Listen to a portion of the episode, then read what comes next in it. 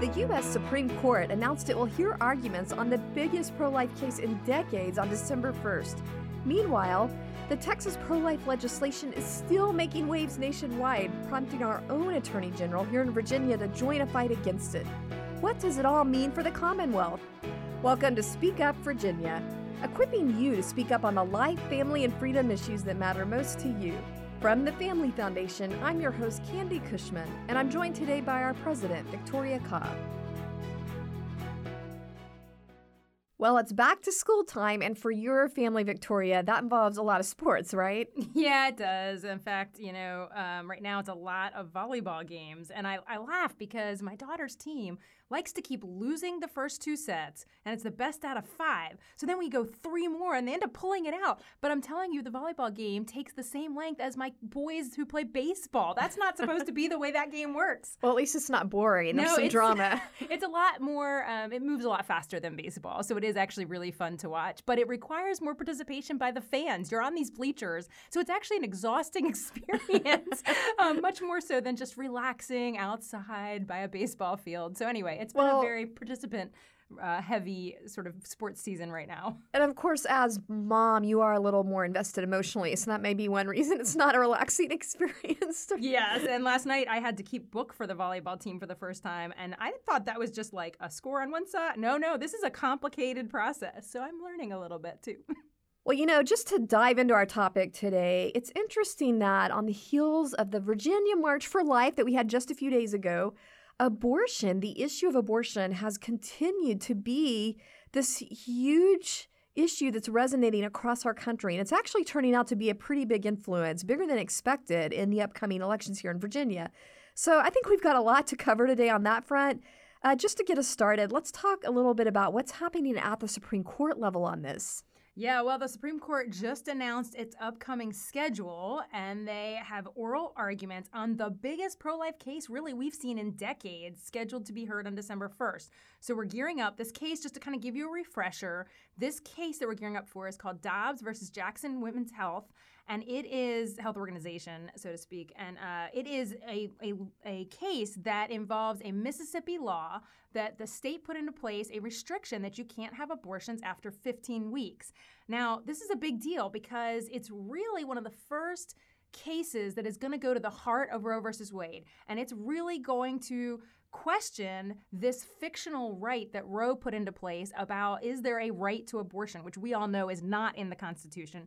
And it's going to kind of follow on with the Casey versus uh, the Planned Parenthood versus Casey case, which prevents states from restricting abortion after viability. Because as we know, 15 weeks is is well before we can actually save a baby if they're actually born. And so that's the that's way below that viability standard. So it's a big deal.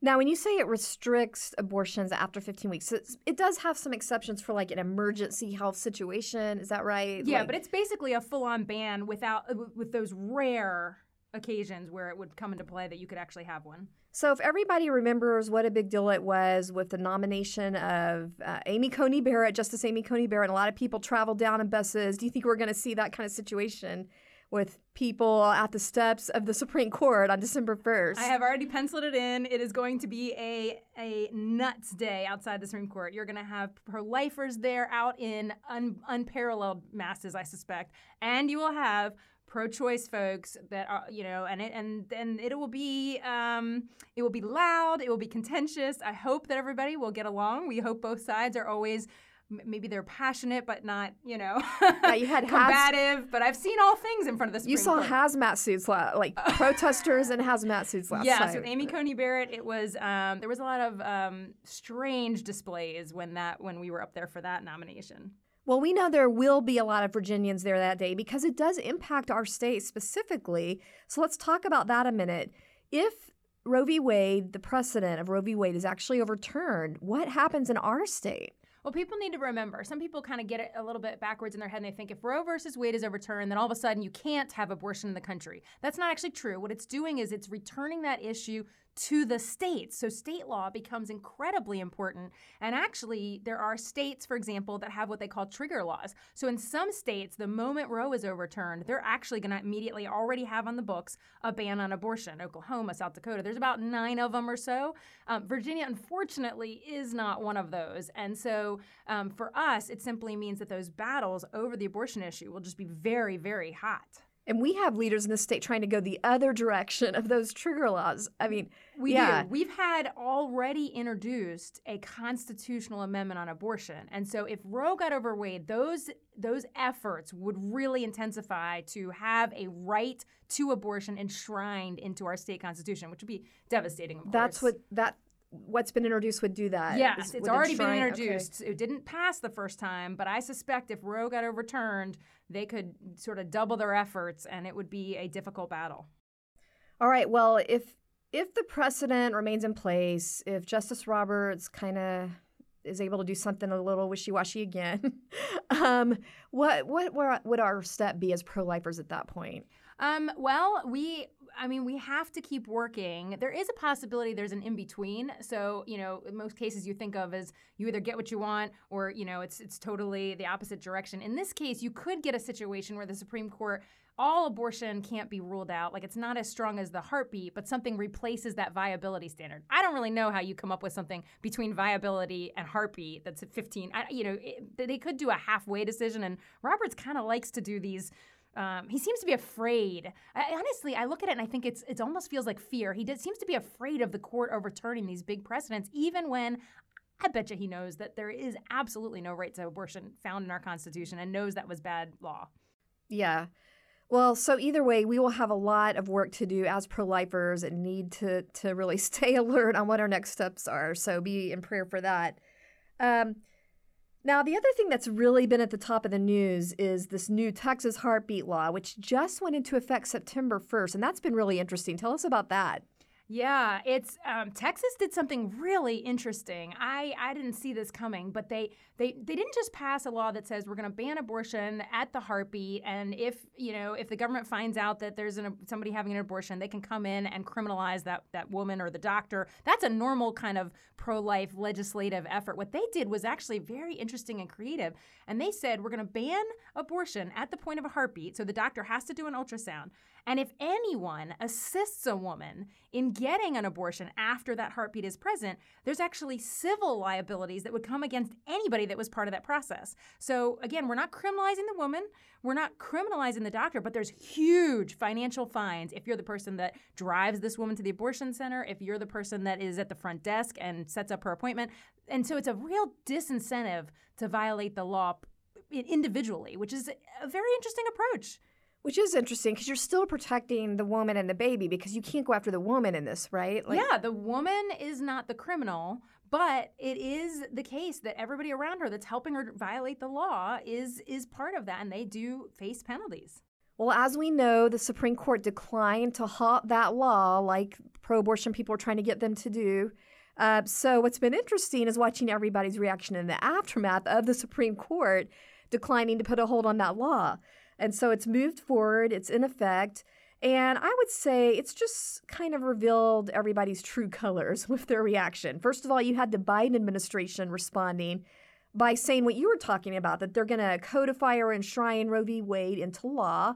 Let's just hear for a second Jen Psaki explaining that our focus and the president's focus is uh, to reiterate our deep commitment to the uh, constitutional right, of course, established by Roe v. Wade nearly five decades ago, and to continue to call for the codification of Roe, something that the president talked about on the campaign trail, the vice president talked about on the campaign trail, and this highlights even further the need to move forward on that effort. Yeah, I mean now they're they're saying we're going to have a federal law, not even state laws that ban abortion, but they're going to try to codify it at the federal level and it's basically the so-called Women's Health Protection Act, which I hate the wording they come up with. If you really want to protect women, how about the women who will eventually be women who are now little unborn girls in the womb? But all that to say, that's what they're planning to do and it's even going to go to the point of it's going to override all these other things, including creating abortions through telemedicine, for instance, where you don't even have to see a doctor in person. Yeah, this is kind of a random thought, but you hear all this outrage from liberals on women in Afghanistan now being oppressed and erased, and yet there's just silence at the federal level, you know, all the way up to the federal level of women having their lives taken in the womb. Um, of that kind of disempowerment. so have, it is a real disconnect. There have even been states that try to um, ban abortion if the if the if the reason is because someone doesn't want a girl. Literally, if someone's making a sex-based decision for their abortion, there have even been states trying to go after that. And pro-abortion folks actually resist those as if they're fine with people saying, "Nah, we want a boy instead of a girl." It flies in the yeah. face of all feminism. It does. Well, not only do you have the Biden administration trying to attack the Texas law, but you have our own leaders right here in Virginia saying they're getting involved. Attorney General Herring for instance, has been joining the battle with, in fact, well, let me say, he's leading other attorneys in fighting state restrictions on abortion. And he just joined another brief in support of the U.S. Department of Justice, which is trying to halt the Texas heartbeat law. Yeah, I'm really over our attorney general trying to be the champion of left wing causes nationally. You know, remember, this is the same attorney general that is still in process of trying to get the Equal Rights Amendment because that impacts abortion. He's literally in lawsuits trying to bring that back. So he just feels like he needs to be this crusader for Planned Parenthood. And of course, we, we know Planned Parenthood funds those campaigns, has funded him as a candidate, and so he's he's just carrying their torch. I think also when you combine these efforts at the federal level to try and override state efforts for states to be able to decide what their policy is based on who they're representing, elected state representatives deciding that, federal people trying to override that, you combine that with what Attorney General Herring is doing. Um, I think it really reveals this extremism on the pro abortion side of this, where they don't actually believe in choice when it comes to having the freedom to decide policy. They want to compel force supportive abortion, and that includes forcing taxpayers to fund it as well. I would say. Oh yeah, and we see that here in Virginia. We um, a lot of the focus of our of our March for Life was about the fact that there's now six million dollars flowing out of our tax dollars to the abortion industry fueling this. And it's just when you think about how controversial this issue is, how many people oppose abortion, to think that we would absolutely just ignore those voices and say we're going to promote this and encourage this with our tax dollars, it's really, I mean, it's really devastating to people. Well, this has been an ongoing conversation. And I think at this point, every single candidate uh, in Virginia for governor, for lieutenant governor, attorney general. I know they've all been asked at this point what their stance is on the Texas heartbeat bill. But in reality, Victoria, you have been explaining to people the chances of something like that passing here in Virginia are really slim. Yeah, it's not that we at the Family Foundation wouldn't love to see something like that happen, but we have to be realistic. And so when they're drilling our candidates about Texas heartbeat law, and we right now are in a position where we've had all these basic pro life laws pulled off the books, like making sure that at least a doctor is doing that surgery, making sure that a woman gets full informed consent. We have a long way to go before we can even think about passing a heartbeat bill. But it's not that we don't want to as the Family Foundation, but these candidates are getting drilled on this. But we do have to remember every candidate could play a role in this, right? Your governor has to sign whatever bill or veto whatever bill comes from a liberal majority. And then we have to remember that our Senate is basically 50 50 on the life issue. And that's how they voted in the past. And that means that your lieutenant governor breaks that tie. So it's it's a fair question to ask their position on life, but to ask it about the, the Texas heartbeat bill instead of talking about, um, hey, Governor Northam said that it's okay for a child to be born alive and then make a decision. What do you think about that? Yeah. That's a that's present and active discussion here in Virginia versus something that's going on in another state.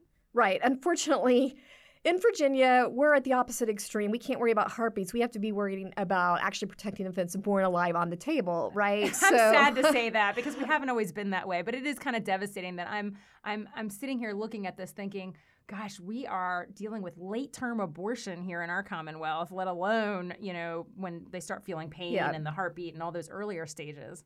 So, real quick, uh, what can people do? Uh, you know, leading up to the November elections, what would you say is the most important thing for them to be doing right now? We need to pray. We need to pray for these candidates that they make strong statements on life when they're asked, that they that they have the right heart for this, and that those those candidates that have the heart are the ones that are elected. We need to act. We need to go vote. We have to actually not just think and pray about this. You got to do something. So this is our chance to have our voice heard at the ballot box. And now, since we have early voting, make sure you get out there and vote now. We're already in voting season.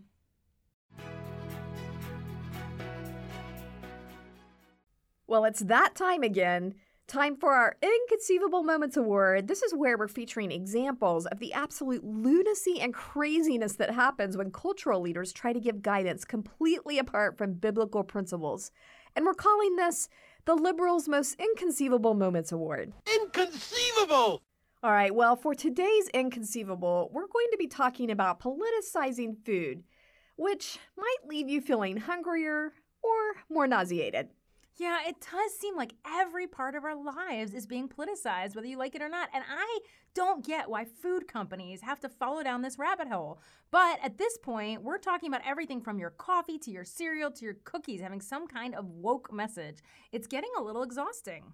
Yeah, let's just start with the Oreo brand, for instance, which announced in the summer it was partnering with a national LGBT group and I kind of I'm afraid I've maybe left off some letters there. But anyway, it was releasing a limited edition of rainbow Oreos. Uh, their fillings featured five colors in the LGBT flag. And what I find interesting about all this is you couldn't actually get these cookies in stores.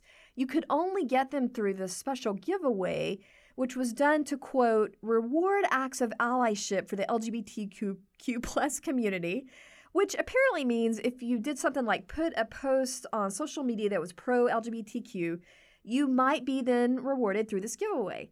So I guess it kind of looks like we're trying to control speech through actually bribing people with cookies. Yeah, this is very concerning because my kids will do almost anything for an Oreo. So that that bothers me tremendously, but it's not even like it stops there. This summer, we already had mentioned about how Kellogg's Pride cereal had featured kid-friendly pronoun lessons on the cereal box the kids are supposed to read while they're eating their breakfast in the morning. And now it's other issues, not just the LGBTQ stuff invading our food. Ben and Jerry's ice cream, for instance, recently unveiled their new woke flavor. It's called Change is Brewing. Um, they said they did this in partnership with several groups, including something called the Movement for Black Lives, which I went to this website and it describes itself as anti capitalist. It says that, quote, prisons, police, and all other institutions that inflict violence on black people must be abolished. And then it goes on to say they need to be replaced with better, better institutions. Yeah, well, I have to be honest. I'll, I'll, just tell you, my husband, because Ben and Jerry's is so liberal, we've never eaten Ben and Jerry's in my house because they were leading on the LGBT thing, so they have to switch issues now. They got to find something new. But I will say the irony of Ben and Jerry's, a company who has thrived because of capitalism, going and partnering about anti-capital with some anti-capitalist group, it just doesn't make sense. But I also want to be clear that we want to see every person cared for properly by the police and treated with dignity. But can we please just have our ice cream and enjoy it without without some political agenda literally being forced down our throats? Well, I have to say, since I'm from Texas, I might just stick to the good old fashioned Bluebell, but don't tell me they don't have that here. Do they have Bluebell? They do. It was temporarily. Do you remember it got pulled off the shelf for a little bit, but it is back. I have checked. My husband is a Bluebell, Bluebell guy, and so we have it in our house. A little right. expensive, but very good. Hopefully, they're not going woke, at least not yet. Well, I guess we have to give this week's Inconceivable Award to all the companies trying to force feed us political agendas through our food. Thanks for joining us for this week's Speak Up Virginia, brought to you by the Family Foundation. Visit us at familyfoundation.org. That's familyfoundation.org. See you next time, and don't forget, we are stronger when we speak together.